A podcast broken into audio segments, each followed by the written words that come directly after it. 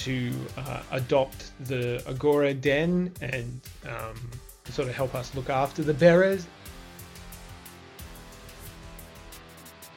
Ohmies, welcome to Agora Offsiders. I'm your host Shark11. Joining me today will be Wagmi and Stablino. Today we'll be discussing, as ever, the news around the Ohmiverse, the economy and crypto in general. Laughs will be had, crying will be had, good times will be had, but as ever, none of this is financial, accounting, legal, or any other type of advice. It's not a serious podcast. You shouldn't take what we say seriously, because we probably will get it wrong. Whatever. Anyway, let's get to the podcast. Ohmies, welcome to Agora Offsiders. I'm your host Shark11, and with me today is Wagmi. How are you, Wagmi? GM. Doing well, thank you. And of course, Stablino, the top farmer of our Agora Den. Hey guys, farmer, right? All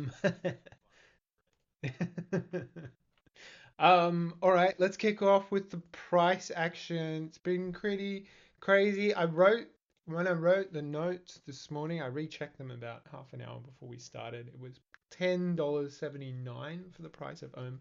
But Wagmi tells us the price has gone up since then. $10.90. Oh, it's $10.90 now, so quite some increase in price. That's probably off the back of this stablecoin discussion, which is made thanks to the SEC. We'll talk about that later. But yeah, there's talks about, everyone's got on their minds, what are we going to do without, if we had to live without USD. So the lower cushion is up to 10.23, up 1%. Liquid backing is up $11.14, so up by 0.05%. And the liquid backing 7-day moving average is down 0.8%. So I think liquid backing there was like a bit of a dip in the market earlier in the week, so that's the cause of that. And then the FRAX Slim GM borrow rate is 9.9%. That is up 20%, which is just, up from 8% to kind of 10% where it is now. Wagmi, did you have any thoughts on our own metrics for the week? Yeah, I mean, part of it could be this SEC noise around stablecoins, but I think the price increase also correlates very well with the latest mediocre memes that Jordy released about 24 hours ago, and the price basically moved up 10% in response to that. So it's hard to define the exact cause and effect here, but price is going the right way. Back to the main game though, there's definitely been a sentiment change over the past 24, 48 hours. And I think you've started to see more and more banter and discussion on Twitter about, hey, Ohm is still here, and the upgrades that they made to the protocol seem to be doing what they said they would do. Maybe it's actually fulfilling its mission of being a backed and non-pegged stable asset for DeFi natives. Well, the liquid backing is $11.14, so it's pretty close to that liquid backing. Well, and there was a pumperoonie right around this cast, so it's probably up a little bit from there if the pumperoonie stayed around, right? So. And it helps that we have such fine assets in our treasury reserve. JonesDAO is ripping, FXS ripping, and I think the base pool will also, and we'll talk about that later, really provide a venue where people are kind of happy to farm essentially these stable-ish Ohm with the FRAX base pool for some tasty rewards. Let's talk about the economy now. So JonesDAO, we'll start with them. They did this JonesDAO, Grail swap with Camelot Dex.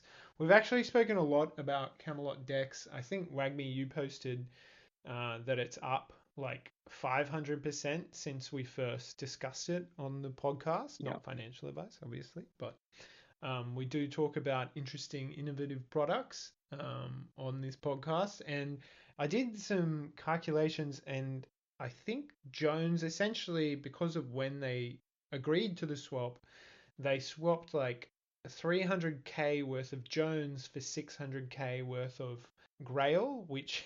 Wagmi GMI, Jones GMI. Exactly. And then the Jones price started going up as a result of the swap. Oh, the Jones guys are on a roll. So someone's just dropped an extra $3 million into their JUSDC vault, taking that up to the fabled 9.69 million level, which then opens up a bunch of extra capacity in leveraged JGLP vault, which, you know, you got to be wary taking the figures straight off the UI. But yeah, 150% staked at APY on that vault now sounds reasonably juicy. And then the other thing that they've been up to this week, which is nice to see, is they've partnered with Klima to offset 1,000 tons of their carbon footprint, which presumably takes them into carbon positive territory. And they're the first protocol that they believe that is doing that on Arbitrum. So hopefully we see some other people taking their lead there and using the Klima rails to go carbon neutral or positive. On. Very rich. Stablino, you had with a thought on this. The other thing I saw was that Klima had there's a governance proposal, right, from Jones to Klima about doing something with their JUSDC vault as well. So maybe they're going to be watching that. Right? To see what happens there. But I don't know. I think whether Klima does it or others, I think for Jones, having that JUSDC vault, if it proves itself over some time here, you could see some DAOs looking at it and incorporating it for a little more passive treasury approach. Right? So pretty cool on their part. I think they're getting product market fit. Yeah. I actually saw... Temple Dow, Temple Dow, who are a little bit more degenerate than Olympus, certainly. They I think they've got $1 million in the Jones JUSD vault. So they released their treasury sheet this week, and they've got actually quite a bit of own. What do they call that? Treasury price index? Their TPI, right? TPI, that's right. The their TPI has moved up like from 97 to 98 cents since like 2 months or less, maybe 1 month, which is pretty good. I mean, you just buy it, right? You don't have to do anything else with it. Yeah. And then sit on it. Well, that's right, and that's the promise of Ohm also, obviously. But we're I think Temple we can consider them part of the economy because they are actually hold a bunch of Ohm. Then we had Fiat DAO. They've got their migration for FDT to Bond, which is the Barnbridge token. So they're merging, obviously, and this is the final step in that process. So you can exchange 750 FDT for one Bond, and there's a year vest. It's very relevant to Olympus because I think we own about 10 million FDT, which is 10 million divided by 750, which is about 13,000 Bond. Which is worth $5 each, so that's the like tokens, 80 or 100 grand, which is pretty cool. Yeah, so that's not actually on the treasury dash. I think it's still in that balancer pool because we did provide liquidity there in an 80/20 FTT ETH pool. So it'll be really cool once they get kind of the fiat two system up and running, and they've got big plans to do with Olympus bonds. So you'll be able to sort of mint fiat against your bond that you bought, and then be able to loop and do all sorts of stuff. So very interesting. They're also very Arbitrum focused at the moment. Then we had FRAX. They're moving to 100% collateralization ratio with FIP 187. This just makes it official, and like they're going to turn off the collateralization mechanism that allows it to sort of trend downwards. So we won't see it go below the 92% collateralized than it is now. It'll just go up from here. There's no talk of like FXS. It's just going to be from protocol profits at the moment, but there might be later. Yeah. And then just turn down the FUD on CT, right? Like yeah, you know, algo stable coins, yada yada. I think that's a great move, and I think it's great for our considerations of how much FRAX we have in our treasury, right? Once that stabilizes. Yeah. So. Yeah, I think it's very tight at the moment between which one has more risk, and Maker is obviously very exposed to those off-chain risks through all its sort of real-world asset lending, and yeah, we'll see once this kind of gets kicked into gear. I think there'll be a sentiment change on FRAX as well, so it'd be cool to get more FRAX, because obviously we're earning a lot more off our FRAX than we are off our DAI, which we're only getting 1% of. But you know, the DAI savings rate might jump up, and we'll see what's what from that once it comes into focus. And then the FPIS, that's just sort of, they've released the docs on that, and the distribution of it is 30% to the FRAX treasury, 25% to the FPI treasury, 10% to the VEFPIS emissions, and then there'll be starting with 5 million in the first year, and then a halvening process after that, and then 10% to the original airdrop participants, of which Olympus is one, and 25% goes to the devs. So you can check out the FPIS documents, and it did a little bit of a tear. I mentioned it earlier in the week to Wagmi, and he. You can't get them all. I appreciate it. You can't get them all. He's quite frustrated by the pumper. Yeah, I think the interesting thing that and Mark, why don't you touch on it, but. Why would protocols hypothetically want to own FPIS? Yeah, so FPIS will control what is in the FPI, is essentially the big... That's not actually set out in the docs, because I think they want like the FPIS holders to vote on it, but the FPIS holders decide what is in the FPI backing, and that will be assumedly like, you know, could be gold, like tokenized gold, or tokenized oil, or Ohm, right? Why not? And Sam Kazmian's spoken about having Ohm in the FPI before. So owning FPIS means you get sort of the emissions, the value from like, the FPI, whatever it goes above the sort of inflation rate. So if the backing of the FPI is earning more than the inflation rate, then you get to get the top off that. But also, if you get to decide what's in the FPI, and obviously they're incentivized to make it the best product they can, so people want to buy it. But I mean, it is a great power, right? If you're controlling sort of the backing of a token that could, you know, be in the hundreds of millions. A little thing to add there. I saw that they're going to be at Eth Denver as well. I don't know if you guys might have caught that.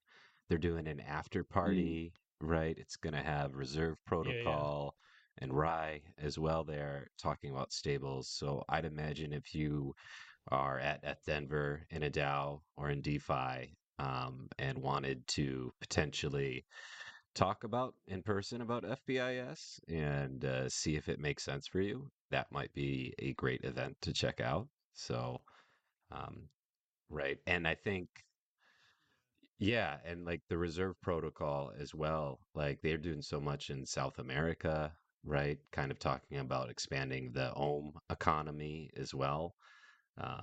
Getting adoption, like real use adoption in South America, I think is just great. So cool things there. I hope maybe some Ohmies are present and can jump in and have some conversations, because, you know, you guys are in Australia. You're not going to Denver. Hey, one day, maybe. Yeah, I will add that info. Definitely reach out to them. And Reserve have been talking about for a while now, getting Ohm for the Reserve sort of stable coin as well, backing. So that'll be interesting once they release that. So Inverse Finance. So Inverse are like an old friend of Olympus. They have the dollar stable coin. They had some troubles with their money market anchor about 8 months ago, I think, and there was some bad debt there. But they've released a new product called Firm, which is a borrowing market. At the moment, there's only Steth and Weth, which is just wrapped ETH, as borrowing assets. But the third collateral they're going to add is Geom, and they've been teasing that this week. So assumedly it's coming out quite soon, which will be really cool because it's fixed interest rates. So at the moment, I think it's 4.5%, which is far below the 10% people are paying on FRAX, which would be very cool. And then Janeda, our friend, has been teasing the Honey Jar more and more, which is kind of this NFT sort of all access pass, plus it's kind of this game with this original Bong Bear on Berachain, and we'll link more to that. You can mint the articles that he's sort of making along the way. Man, for your chance 15 to minutes this morning is how quick the Honey Jar 101 went out that spelled everything out. Yeah, 15 minutes. Oh, it was when? Yes, right after they dropped. Oh, that it was minted? Yeah, right. It really was quick. If you're watching people paying attention. Janitor and the Honey Jar account on Twitter, they did say in advance when it was going to happen, right? So people knew. And then right a couple hours beforehand, there was some tweet threads that went out, right? So well done. Well done. But overall, it was also a good read, right? Like without a doubt, you know, yeah. So if you check out the Twitter thread, you can learn from it. But I think the coolest thing about it is, like, if you get a honeycomb, you could potentially get a bear, like, you know, random style. And that's an OG bear. It's the not glitch like bear. It's the bear, glitch right? bear. The OG bears are right? like 100 ETH floor. just awesome stuff. And there's like 30 some different partners that are associated with it as well, right? So if you saw it on Twitter, they released it today. There's a GIF, and it's got Ohm as one of the partner protocols, right? So. Potentially for all those holding Ohm out there, which there are many of us, right? You might have an opportunity at a first come, first serve friends list to mint some of these honeycombs when it comes. So NFT. Take a read at that Honey Jar 101. There's a lot to it. It's very exciting.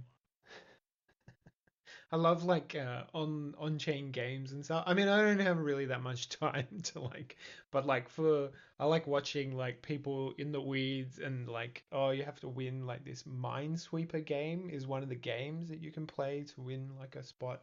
Getting to Olympus news, we had the Silo and Euler lending pools go live.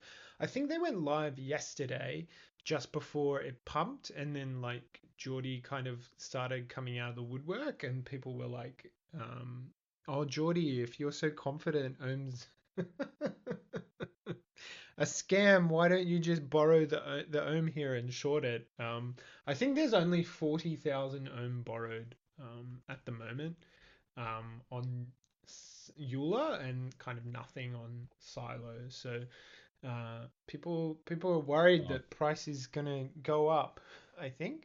Wagmi? Yeah, I Yeah, I mean, it's not something that I want to do too short, but I could see myself using these products to basically arbitrage returns within the Ohm ecosystem. So, you know, hypothetically, if I could borrow Ohm at 2 or 3%, and then I could go and deploy that into some new Ohm bonds that are yielding 8, 9, 10+%, that would be a very compelling thing to do. Even just arbitraging the Ohm base rate by taking that Ohm into G-Ohm is a free carry trade if your borrow rate stays below 7%. Wartol talked about it on CT, actually. He said, I think maybe in response to some of the Jordy FUD or others, was like, look at what we build rather than threat about it. You can short us.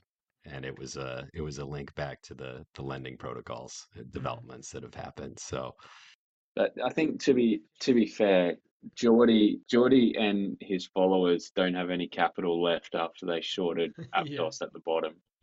You know, that was I don't even know if that Cellini capital or whatever it is exists anymore. Everyone, man, and his dog was short Aptos, and then it ripped. That was pretty funny. So there's 42K borrowed on Silo and nothing borrowed on Euler. So no one's really into that. Early days. Interesting. Yeah. Well, we'll see. Someone, I can imagine Temple like doing some degenerate stuff with the borrowing rates. We'll see. And then Papa Fisk, some people might not know, Fisk is like one of the earliest kind of investors in Ohm. He's been around since the beginning.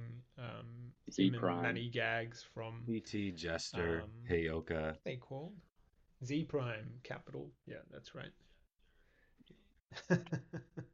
He popped out with this tweet that just said Olympussy. Yeah, if you go back a few episodes of Olympus Offsiders, I think you'll find reference to the fact that Kanto will not even be spoken about in 1 month's time from some of these notorious dumping bandit accounts. And I think that day has come. It's hanging around 50. It's not doing too badly.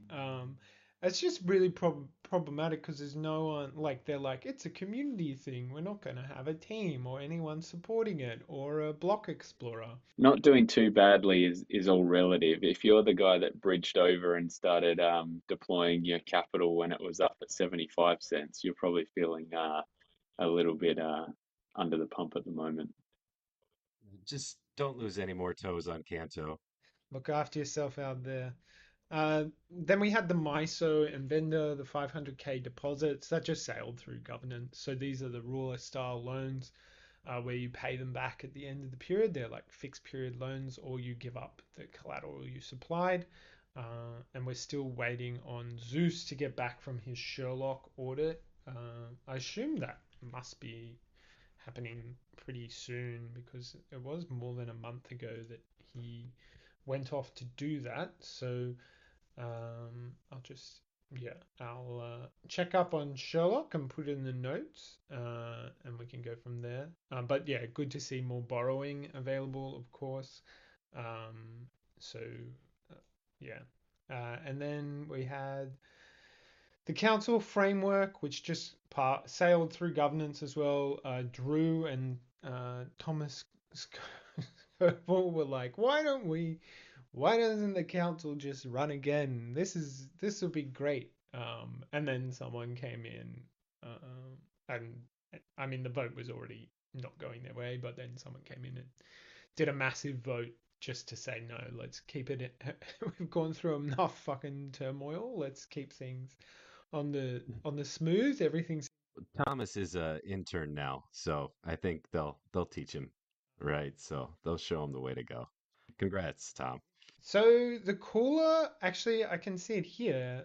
The cooler Great. Audit went through already on the 24th of January. So I'll put that in the notes as well. Oh, sorry, I should have checked it before we came on. But yeah, so expect that to come back soon.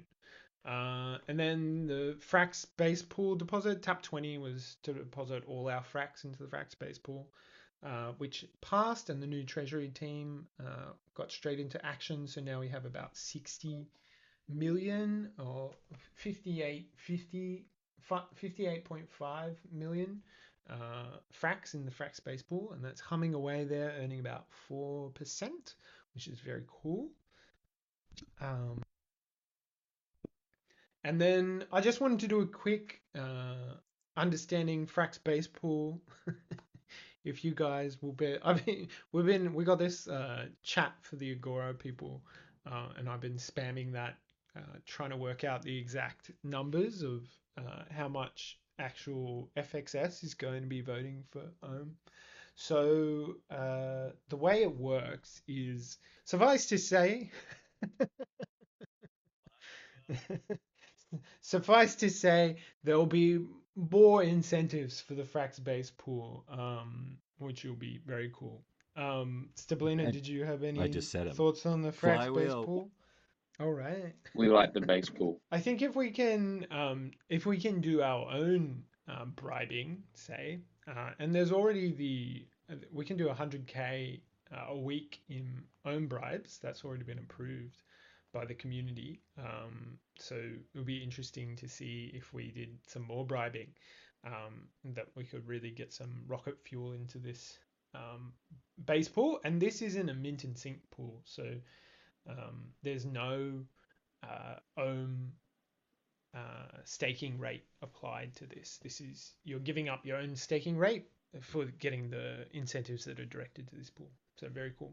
And then I just wanted to discuss quickly, for those listening, and I'm sure there's a few of you who are interested to know what the tweet we made last week with the sort of Agora Den that we posted about.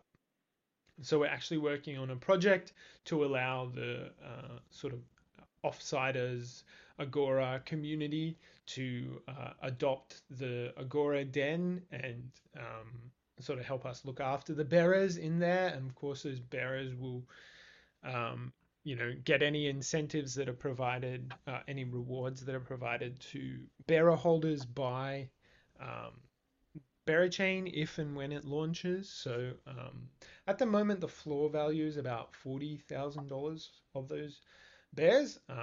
But yeah, they're not, you know, they're Agora's bears, but they're the community's bears as well. So we're working with a few cool people on getting that set up, and watch this space for news. More news about it in the weeks ahead. And it's going to be so cozy, Mark. So cozy. Very soon. But yeah, probably. Backed by bearers. Yeah. Is this going to be one of the first projects that's backed by bearers?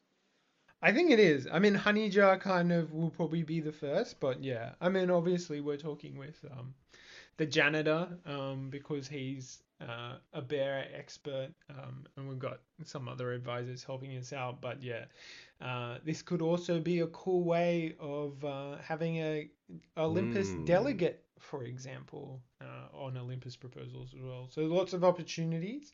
So Wagmi. Yeah, I think the thing that I'm gearing up for is Bond Protocol's poker tournament this Friday. So they're hosting a little tournament with a number of partners, and there's a series of prize pools, if you like, for people that rise to the top with their poker skills. I think Olympus itself is dishing out a few Ohm rewards to people that make it to the final three tables, 3.3 Ohm for each player on each of the final three tables.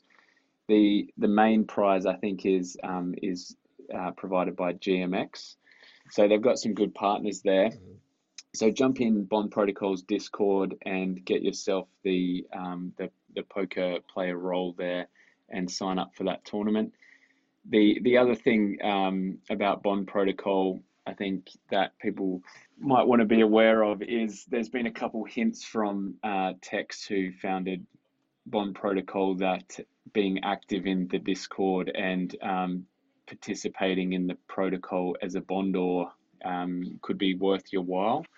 I'm not sure exactly what he means by that as yet, but I suspect they must be coming close to the launch of a worthless governance token, and there will be some benefit to having participated within the ecosystem here. Just looking at the markets available at the moment in terms of whose tokens you can purchase through these bonds, which of course is the original Olympus Pro bonding technology picked up and advanced further to spin out Bond Protocol.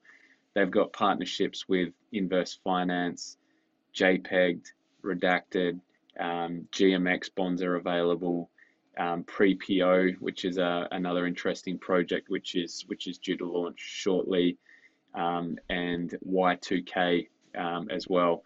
So there's plenty of different protocols that you can acquire tokens through Bond Protocol's bonding platform. Man, there's so many times I wish I would have bonded some butterfly. I feel you. Isn't pre-IPO? Wouldn't they be exactly this? Well. Like, be able to hypothetically, yes, get exposure to the bond. Oh no, I don't know if they have a market on Bond Protocol, but you're right. Pre-PO is basically a protocol that will, as the name sort of suggests, enable you to speculate on the price of private market tokens and private companies.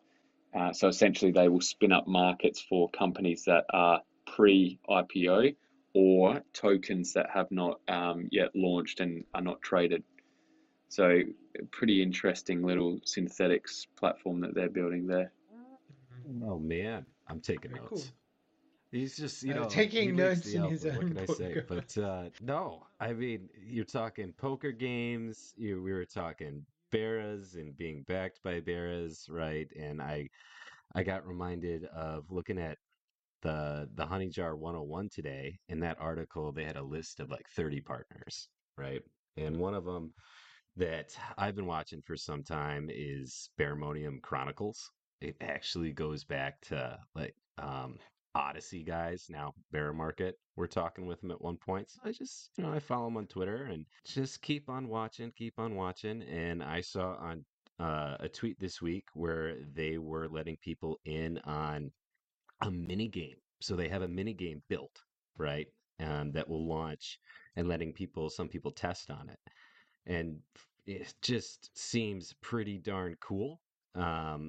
From what else I've learned, they've got a couple other mediums that have come out, and in those mediums, they're like the anti-Ponzu sauce, right? There's never going to be some kind of Ponzi, whatever exit type situation, but they'll have an ability for you to buy like a little battle pass for like a really nominal amount, super easy entry where you can actually just play the game and enjoy the game. So one of these Web3 games that's actually fun, right? To support their growth and support the team, they are doing mints of these really awesome pixel art bears, and I really mean just high quality. So when it boils down to I saw the bears and I fell in love, and I remembered that I never, ever. Well, I just kept fading the original Beras all the way up until the Bit Bears. It's how it goes with good old Stablino sometimes. And I'm like, you know what? I'm gonna embrace the left curve, and I'm gonna go all in on these Baramonium Chronicle Bears. I don't want to miss another one, right? And well, all in for a Stablino, right? Stable farmer, right? All as much in. As I could. No financial advice, but that said, there isn't any VC rounds. My honey size is small, so I doubt there's going to be much dumping of anything on the community. Their mint size is going to be like 6,000, and it's going to be like 0.0 something ETH, so really accessible. And all in all, I think if you like roguelike games, if you like RPGs, you like those kind of randomly generated dungeons and some of the other games in Web3 we've seen, it's probably something worth checking out.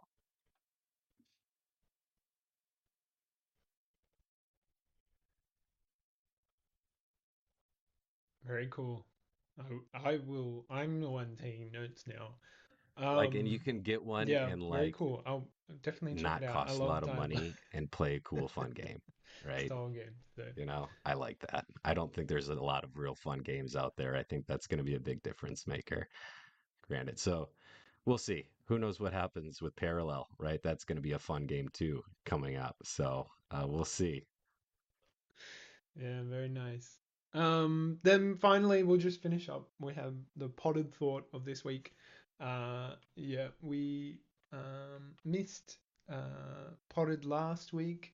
He was a bit unwell, but he's come back to us, and he's now on a bit more of a technical piece. He's speaking about the Ohm RBS and how it works. The piece is called Moving, and he sort of talks about how the RBS behaves when price is sort of above the target price, and how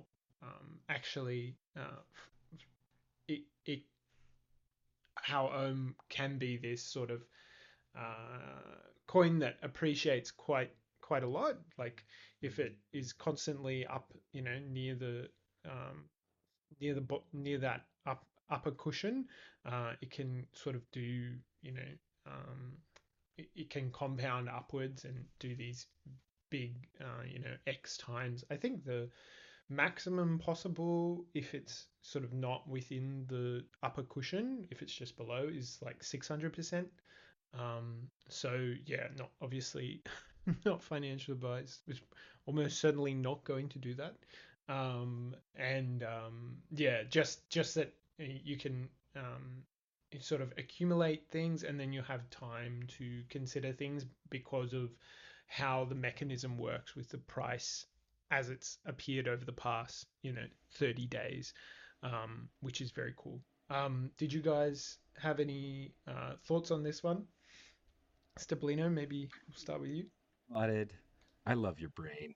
It's like one side, that beautiful narrative and soliloquy we heard last time, and then on this side we're getting something that is narrative, like building and past narrative, or like former FUD destroying, right? So that's what I would say. My big takeaway when I read it was theoretically wouldn't happen all at once, but theoretical possible to have a 6x over a single year, like staircase up and to the right, but not too fast. Yeah, pretty darn dope. I would just encourage people to take the time to understand how the RBS mechanism will work in certain scenarios. And basically what Potted is highlighting here, and that someone else had done some quite good scenario modeling of how the protocol will respond in certain scenarios.